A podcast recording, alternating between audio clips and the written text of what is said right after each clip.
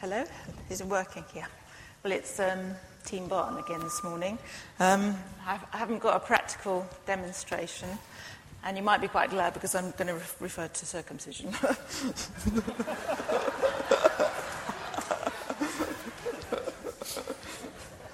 volunteers. um, it's just it's just something brief, and it's just something that really grabbed me a couple of weeks ago when I was reading in Joshua. Um, the background is that the children of Israel had crossed over the Jordan, and um, Joshua was now their leader. And God had said to Joshua that the second generation men needed to be circumcised because the original ones um, had died in the wilderness, and it was reinstating circumcision. And um, of course, circumcision is, is talking about covenant. And so all these thoughts are going through my head. You know, we've been going through this idea of covenant and making our covenant. And it just struck me that um, when Joshua told the men about they had to be circumcised, they didn't turn around and say, well, that's a bit barbaric, or I, I don't know about that. I think I'll go and talk to my mum about it or read up about it and see is that really what they did? Um, it says in here in Joshua 5, verse 8, it says, So it was when they had finished circumcising all the people that they stayed in their places in the camp till they were healed. And it was the next verse particularly that jumped out at me because it says, Then the Lord said to Joshua, This day I have rolled away the reproach of Egypt from you. And that just really spoke to me that that collective act of obedience in making covenant, and God rolled away their reproach. And they then became a people on the offensive instead of on the defensive. And God was with them. And it was just shortly after that, um, in verse 13 of chapter 5, it says, um, that the commander of the Lord appeared to Joshua. And it was like, and, and he said, Take off your shoes because this is holy ground. And it's like they'd moved from a place of being um, hounded to a place of now God was with them and he was going to fight their battles. And then, um, and then it's, it's, it's, it's after that that they go and defeat Jericho by God's means, not by by their might, but by God's means, that God was with them and He was fighting their battles. And I just thought, I think it's a really relevant thing because I know that there are battles going on. Um, and if we, perhaps one of the keys is if we take covenant seriously, take unity seriously, and those two things will help us see God fight for us. So that was basically it.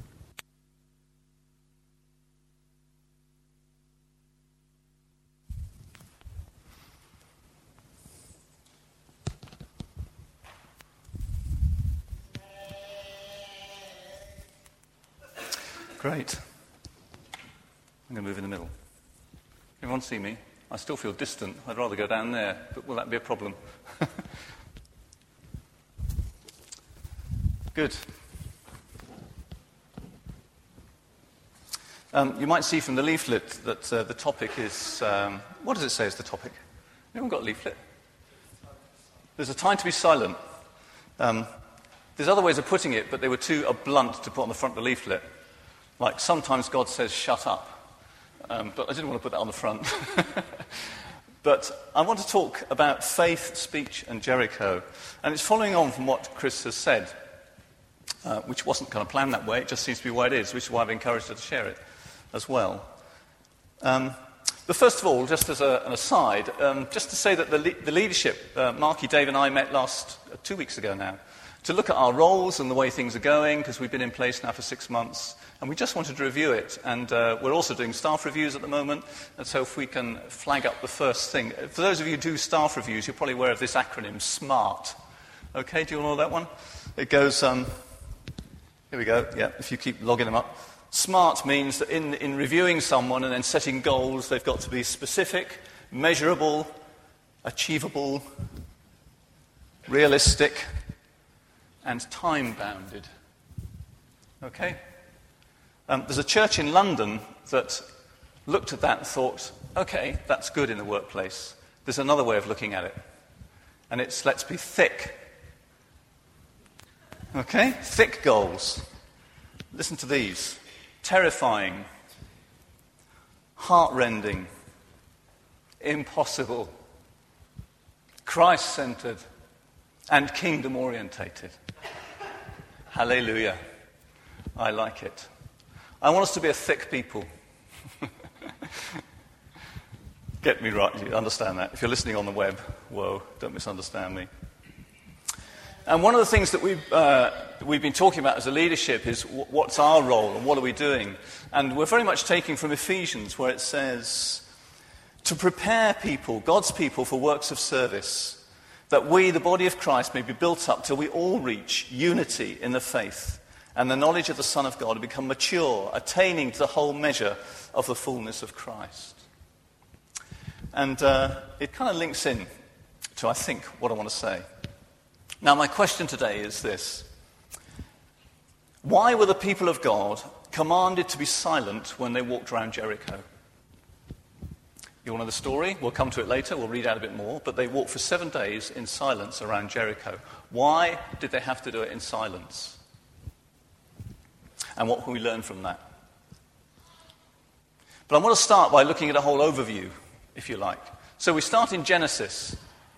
Um, well, I'm starting in Genesis. And it says in Genesis, ten times God said. And when God said something, it happened. So God said, Let there be light, and there was light. And God said, Let there be seas and the waters, and so on. When God said it, it happened. And apparently, the, um, you'll have to correct me. No, you won't be correcting me, I don't think, but talk to me afterwards if I've got it wrong or I'm misinterpreting. But I understand that the, the Hebrew for the word word, okay, is dabar. And apparently you can't translate it directly into English in one word because it means word and deed. So God's word is not an academic thing, it's not just a, something on a page, it's word and deed. So when God says something, it happens. And in the New Testament, we have two words, don't we? Logos and Rhema. And again, there's a sense of when God says something, something happens. Okay? And uh, there's a, a, lady, Alison Morgan, she's written some excellent stuff. She was, she was a linguist, she studied at Cambridge, did her PhD on Italian and theology or something like that. Anyhow, heard her speak. And she, she's, uh, she said it's very hard to translate John 1, for example. In the beginning was the Word.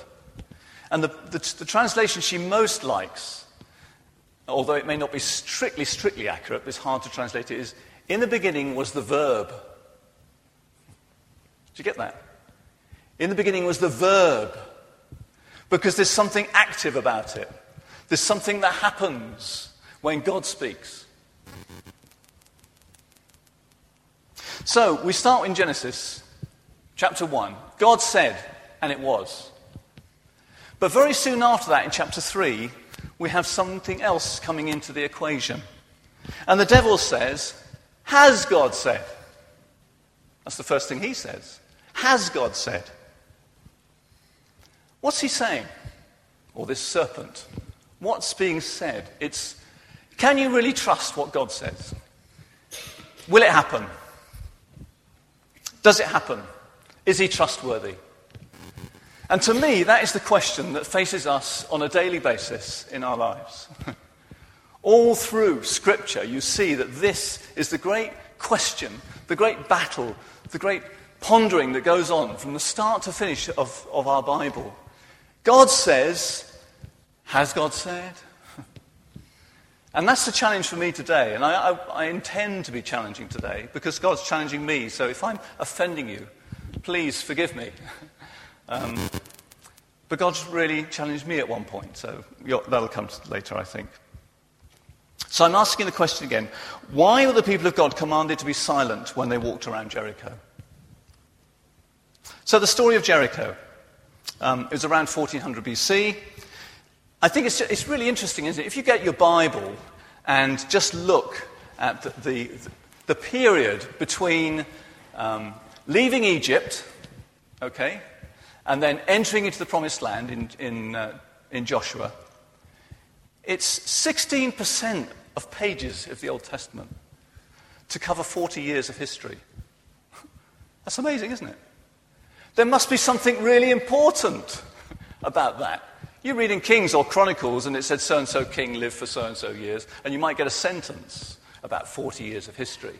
But this page of history has 16% of the Old Testament, and that includes the Psalms and Proverbs and all the prophetic works and everything. It's important what's going on in this phase. Why is it important? Because it's talking about things that we need to hear about and we need to learn from. Because actually it affects all of us.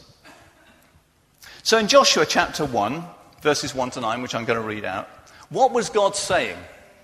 Okay? So I'm going to be talking from Joshua. What was God saying? This is what it says in Joshua chapter 1. After the death of Moses, the servant of the Lord, the Lord said to Joshua, son of Nun, Moses' assistant, Moses, my servant, is dead. Now then, you and all these people, get ready to cross the river Jordan into the land that I'm about to give them, to the Israelites. I'll give you every place where you set your foot, as I promised Moses. Your territory will extend from the desert to Lebanon, from the great river, the Euphrates, all the Hittite country, to the Mediterranean Sea in the west. Not one, no one will be able to stand against you all the days of your life. As I was with Moses, so I'll be with you. I will never leave you nor forsake you. Be strong and courageous, because you will lead these people to inherit the land I swore to their ancestors to give them. Be strong and very courageous. Be careful to obey all the law my servant Moses gave you. Do not turn from it to the right or the left, that you may be successful wherever you go. Keep this book of the law always on your lips. Meditate on it day and night, so that you may be careful to do everything written in it. Then you will be prosperous and successful. Have not I commanded you? Be strong and courageous. Do not be afraid. Do not be discouraged. For the Lord your God will be with you wherever you go. Powerful, strong exhortations there from God Himself to Joshua. Lots of promises. So God said, Go into the land I'm about to give them. I'll give you every place where you set your foot, as I promised to Moses. No one will be able to stand against you all the days of your life. I will never leave you or forsake you. Be careful to obey. Keep this book of the law always on your lips. Be strong and courageous. Be strong and courageous. I said, be strong and courageous. Three times God said, be strong and courageous. God said it.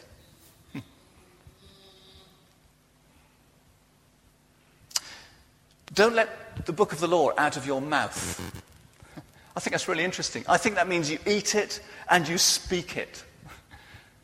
This book. It's tragic, isn't it, how we're minimizing the Bible. We think, well, we'll read about the Bible or we'll study something else and ask John Lyons, he'll tell you about this stuff. but we need this word. We need this word. It's the word of God. And it's our life and it's living. It's not just academic. It's not just stories. It's alive. And when I'm discouraged and feeling rough and fed up, getting back to this, somewhere in Scripture, it reminds me of who God is and who I am and what it's all about. It's about realignment. Please, I want to encourage us. Keep coming back to Scripture. Hmm. It's interesting, isn't it, that Moses had this face to face relationship with God, and God talked to him as a man to a friend, and he, and, he, and he was told to write everything down in the book. And that was Moses' role. So he wrote everything down in the book, and it was called the law, wasn't it? And then Joshua comes along, and it's slightly different now. God speaks to Joshua, but what God's saying to Joshua is, it's in the book. You've got it all. Nothing new. It's all there. Now, all you've got to do is do it. And I'll encourage you, but do it. And it's the same for us today, isn't it? We seem to think we've got to get some blinding new revelation or some fantastic new idea about who God is. It's in the book. it's given to us. This wonderful text, this God breathed text. It's there. It's there. And it's enough for us to take us into all that God's promising. Hmm. Now, in Joshua 2, it says this Then Joshua secretly sent two spies from Shittim, saying, Go, look over the land, especially Jericho. And then I thought to myself, how interesting. I've read that somewhere before, haven't I? that they sent spies into the land. And sure enough, it's there, isn't it? We go back 40 years to when they first got to this place on Jordan and needed to go into the land. And we read about it in Numbers 13 and 14, the last attempt to enter the land.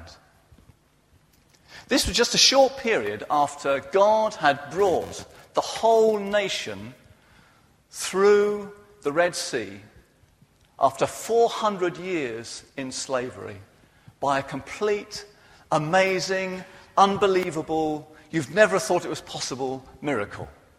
We all read about it, and it's a nice story, isn't it? But after 400 years in slavery, God did something unimaginable. And He brought a whole nation out of complete slavery through the Red Sea and saying, Now, there you go, into the promised land. Amazing.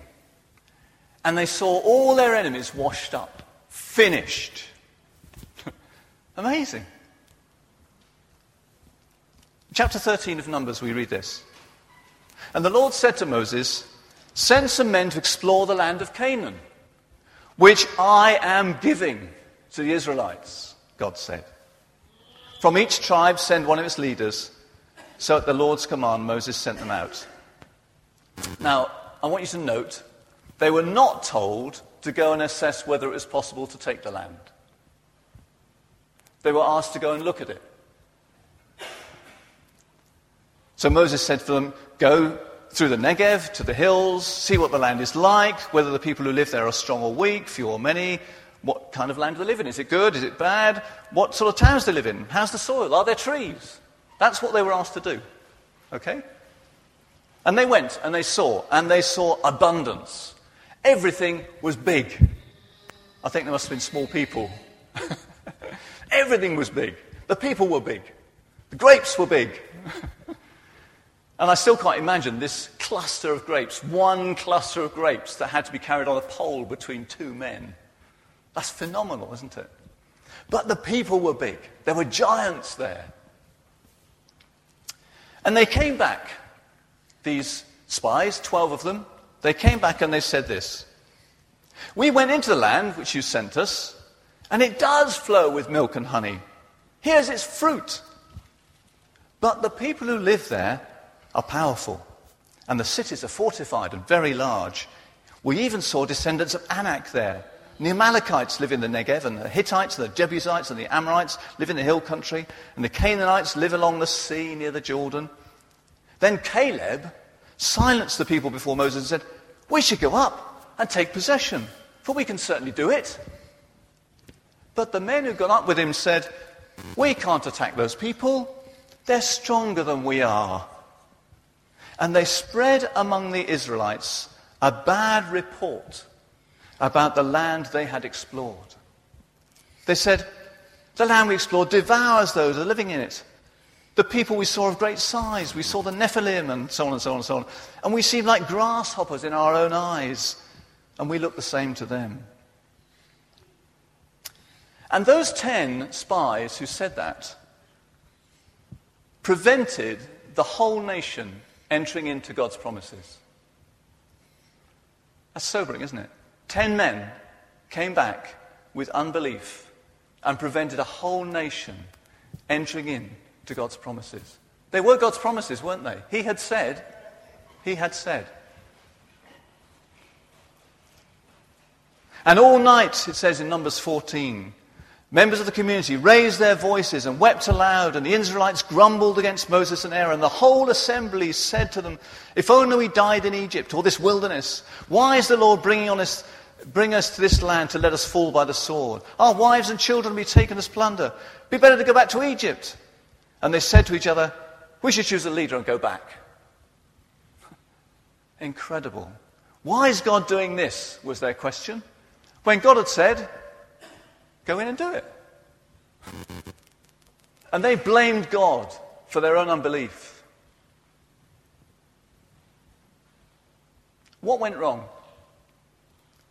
These ten spread among the Israelites a bad report. I think I've mentioned before, I've done it here twice, I think, this little exercise that we've done occasionally when we started a service, where we start by putting our hands together and just saying, now be quiet and listen to God. Just shut up. And then you can enter into worship. Psalm 31 says, Let the lying lips be silent. And if you read Psalm 39, it's a good psalm for you to read perhaps when you go home, because it's, a, it's an agonizing psalm. The psalmist is really struggling with life. He's got huge issues that he's trying to deal with. And it starts by saying this I said, I'll watch my ways and keep my tongue from sin. I'll put a muzzle on my mouth. but he did pour it out to God, which is wonderful. I hope he didn't go around blabbing to other people. I don't think he did. Maybe that's what made David such a great man that he took his complaints and his concerns and his heart-rending thoughts to God himself and not to the bloke next to him. You see, your tongue carries power.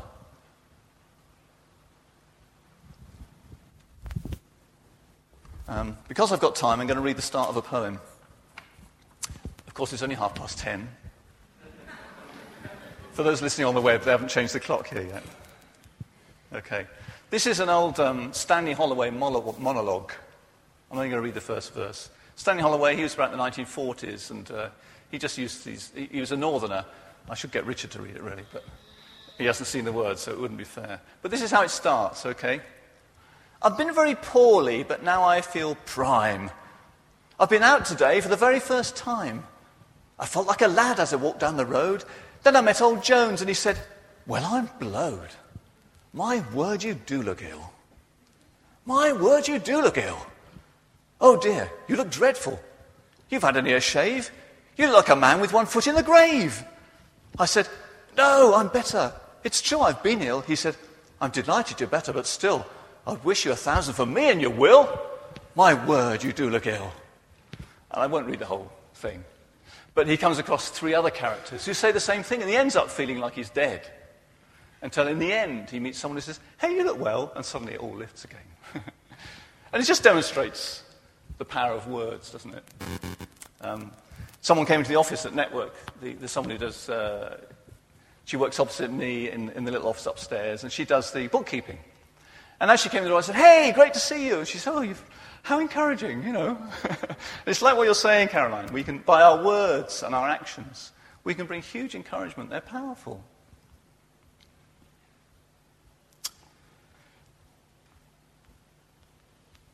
Right. Um, interesting, in James, uh, I was looking at James today. It mentions Rahab, so there's a nice little link to Joshua there. I thought that was nice. Um, but it starts with Count it joy when you face trials, because you know that the testing of your faith produces patience. And then it goes on to say if you lack wisdom, it talks about having faith without doubt, it talks about dealing with temptation, it says uh, be swift to hear and slow to speak, which is interesting. But the whole context of James, uh, by the way, he had a, a nickname of Old Camel Knees, apparently. Old Camel Knees, because he was such a prayer.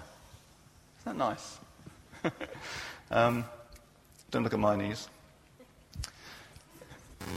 Count it joy when you face trials.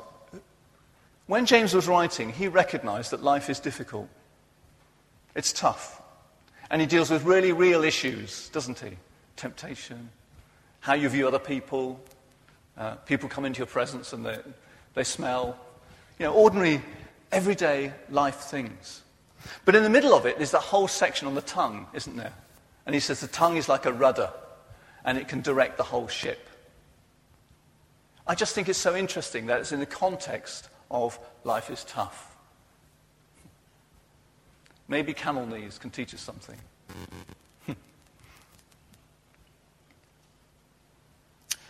Of course, primarily, James is about faith. And faith and word, they can be linked. So, back to my question. Why were the people of God commanded to be silent when they walked around Jericho? God had said, You're going in. I will not fail you or forsake you. Be strong and good courage.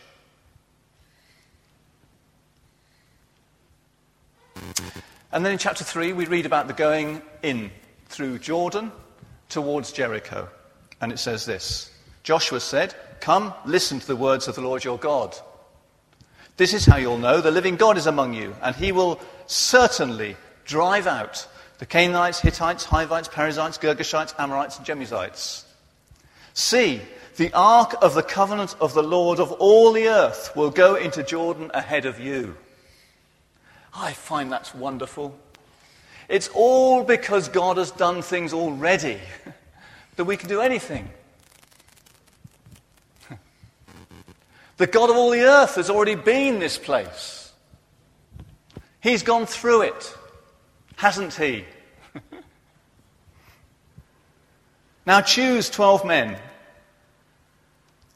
And as soon as the priests, uh, 12 men from the tribes of Israel, for one from each tribe, and as soon as the priests who carry the ark of the Lord, the Lord of all the earth, set foot in Jordan, its waters flowing downstream were cut off and stood up as a heap. The water from upstream stopped flowing. It piled up in a great heap at a distance away at a town called Adam. I find that so interesting. It's the only time that, ta- that town is mentioned in the whole of Scripture. And what a name! Adam. They had to cross this Jordan. And the water stopped flowing because it was finished at Adam. Something about all that was coming down to prevent them going forward. It was finished at Adam. And you can actually translate the words there. It stopped flowing as it failed, it was cut off. And I think when Jesus was on the cross and he cried, It is finished, he dealt with Adam. finished. The Lord of all the earth has been here, you know. and they passed over. Right, I want to read a bit from Joshua chapter 6 now. Um, would someone else like to read it? Because I've done a lot of talking. Anyone volunteer? Yeah, Richard? Let's get your mic. I'll use this one.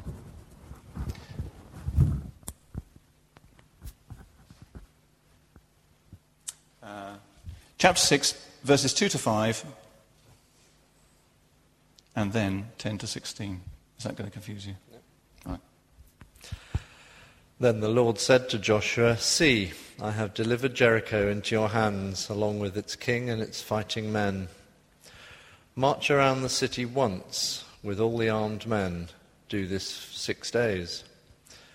Make seven priests carry trumpets of ram's horns in front of the ark. On the seventh day, march around the city seven times with the priests blowing the trumpets. When you hear them sound a long blast on the trumpets, make all the people give a loud shout. Then the wall of the city will collapse, and the people will go up, every man straight in. And then. But Joshua had commanded the people do not give a war cry, do not raise your voices, do not say a word until the day I tell you to shout. Then shout so he had the ark of the Lord carried around the city, circling it once. Then the people returned to camp and spent the night there. Joshua got up early the next morning, and the priests took up the ark of the Lord.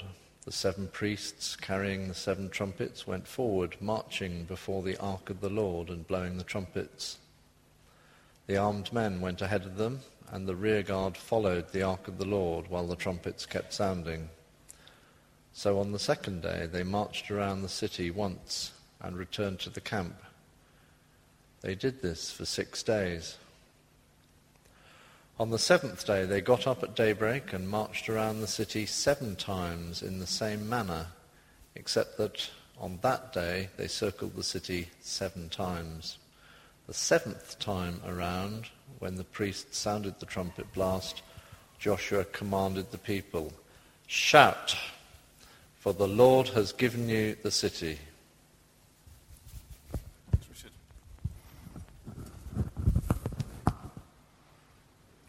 Why did they have to be quiet for those seven days? And what was it like?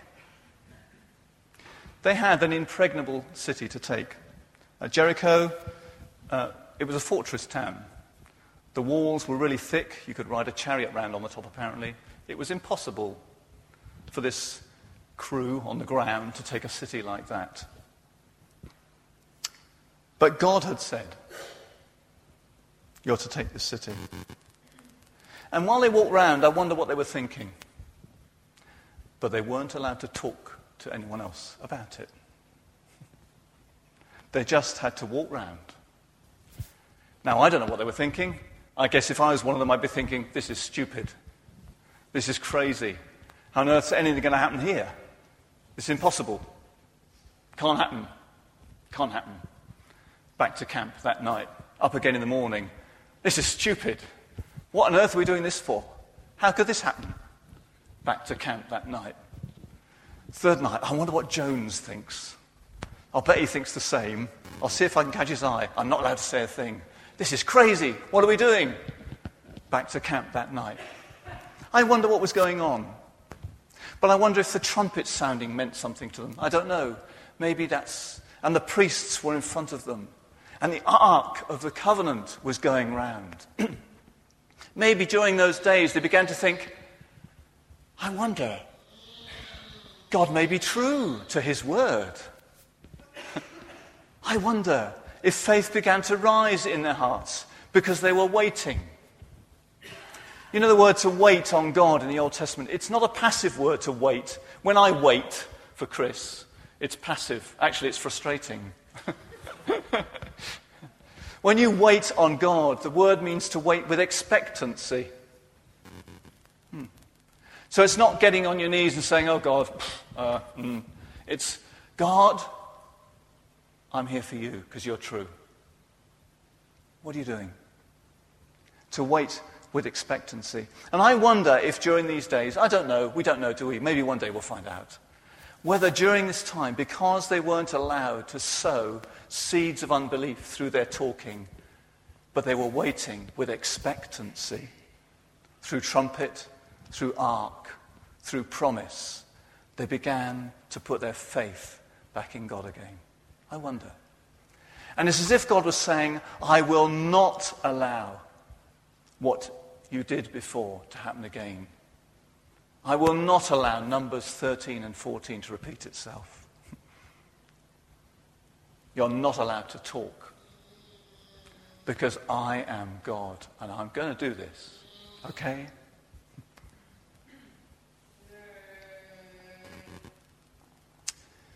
One of the reasons I'm saying this is because uh, I can't remember exactly what the service was, but it's, it's over a month. It was before I went to Bulgaria with Marquis couple of weeks before then, I think it was. And I got up in the morning, I think I've shared it briefly here before, but I, I had absolutely no faith about the Sunday morning that morning. Uh, I was leading, I can't remember who was preaching, and I can't remember who was playing in the band or anything, which is probably a good thing. But I had absolutely no faith. I didn't have any faith the night before. I had no faith when I got up in the morning. I just thought, help. I'm leading, and I really don't want to do it. Um, but I'm obliged. And God said to me, How dare you? Shut up. And I felt really rebuked, actually, which is why I'm being a bit strong now, because God really rebuked me and said, What's it got to do with you, what you think? You do as you're told. And if you haven't got faith for it, someone else may have, or maybe I have. But it's nothing to do with you, You just do as you're told. And I came that morning with a very, um, feeling quite, how do I do this? But I stood at the front here and I started the service thinking, I'm just going to do as I'm told. I'm not going to give a hint as to how I feel or anything because God is God and He'll do what He wants to do. I'll just override my feelings and just be obedient. And I gather, after the service, some people really felt they'd met with God that day. So I'm not saying I'm, I'm perfect in this at all. but that so spoke to me and so rebuked me and so encouraged me. Mm-hmm. Uh, I went to a conference recently as well where um, there was a speaker and he spoke, he was doing three sessions. And after the second session, there were some guys in front of me and they were, they were losing interest. It was a Christian conference, ministers actually. And they started doing stuff on their mobiles, you know, getting in touch with people and stuff like that. And, uh, and in the end, I heard them saying to each other, oh, don't get much out of this. I think we'll miss the third one. And neither of them came to the third one. I felt so grieved. I really did feel grieved. So I thought, gosh, and we're ministers. We're all ministers, actually. What does God think of that? And actually, the third session was great because it made sense of the other two. And I thought that was really tragic. And I just think we've got to be so, so careful. Um, Mark is going to speak actually in a few weeks' time on consumerism or individuality and that kind of thing. It's a big thing for us, isn't it? We're in a world where my, my thoughts count. It reminds me of those scriptures in, in Judges and Deuteronomy, isn't it? Everyone did what was right in their own eyes. And, and it's true of the whole of our society, our whole culture. If you think it, it's okay. There's no sense of truth. But actually, God is who He is, whether we like it or not. So we're better off aligning with Him, really. But it takes discipline sometimes. It takes what's called taking up your cross daily. it takes obedience. So, If God hasn't spoken to you and you haven't got the faith, be quiet. Just obey. If you start to talk and speak unbelief, I believe you and I are in grave danger. When we face great challenges, we must not allow our lips to speak words of unbelief. Words can bind up, and they can set free. The people of God at Jericho had to be silent until they saw the salvation of God. Now, we can't help what we see, and we can't help what we hear, but we can refuse to speak doubt and fear. And if we do that, we'll be more inclined to accept what God can do than what we cannot do. Do you get that? We need to learn, I need to learn how we speak to each other, how to wait on God. And just because I can't see a way forward or an answer, that doesn't mean that someone else can't see it. And it doesn't mean that God doesn't know what he's doing. But I plead with you, watch your tongue. And let's accept what God can do and not what we can't. Because that to me is what this life, a lot of this life is about. God has said, has God said? It repeats itself. For me, anyway. So we started in Genesis. So Genesis started with that question. And isn't it interesting that straight into the New Testament we get the same question in Luke chapter 1? When the angel appeared to Zacharias who didn't believe what God said, so God said, Right, you're not going to speak for nine months. I don't think that's a coincidence. You'll be silent then till you see the salvation of God. Hmm. Faith comes by hearing, we're told. Isn't it great to speak words of faith to each other? Isn't it great? It's wonderful. So beware of the opposite. Psalm 19 says, Let the words of my mouth and the meditation of my heart be acceptable in your sight, O Lord. The words of my mouth. And I'm not, please don't think that I'm standing here saying, This is what I've learnt. Now listen up, everybody. I think we need each other in this because we'll, we might well get it wrong. I'm just sharing what God told me. You'll have to remind me, perhaps. I mentioned earlier about Ephesians. I read that first out when we were talking about the leadership. But it says this, doesn't it? Let each one of you speak the truth with his neighbour in Ephesians chapter 4. And it says, Let no corrupt talk come out of your mouths, but only what is good for building up, as fits the occasion, that it may give grace to those who hear and do not grieve the Holy Spirit of God.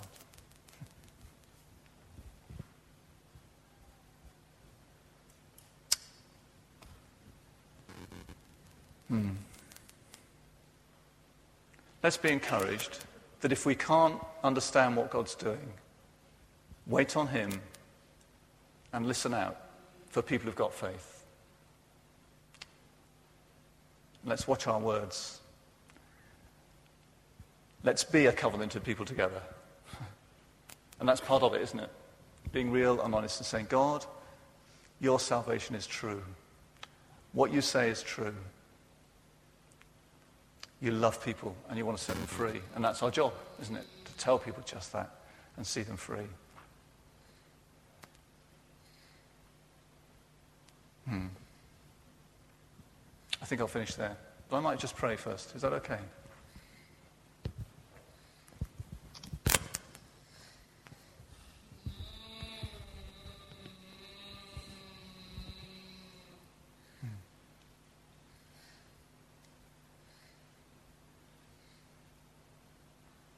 This stuff you've spoken to me and I've shared it, and some of it may not be very relevant to some people, other bits will. But what I do pray is, Lord, that your word would take root in my heart this morning and the hearts of my friends here. That we trust you and see you accomplish great and marvelous things that way exceed our expectations, but are true to your nature and your word and your promises. You've gone before us, Lord, and made a way. We follow you. Amen.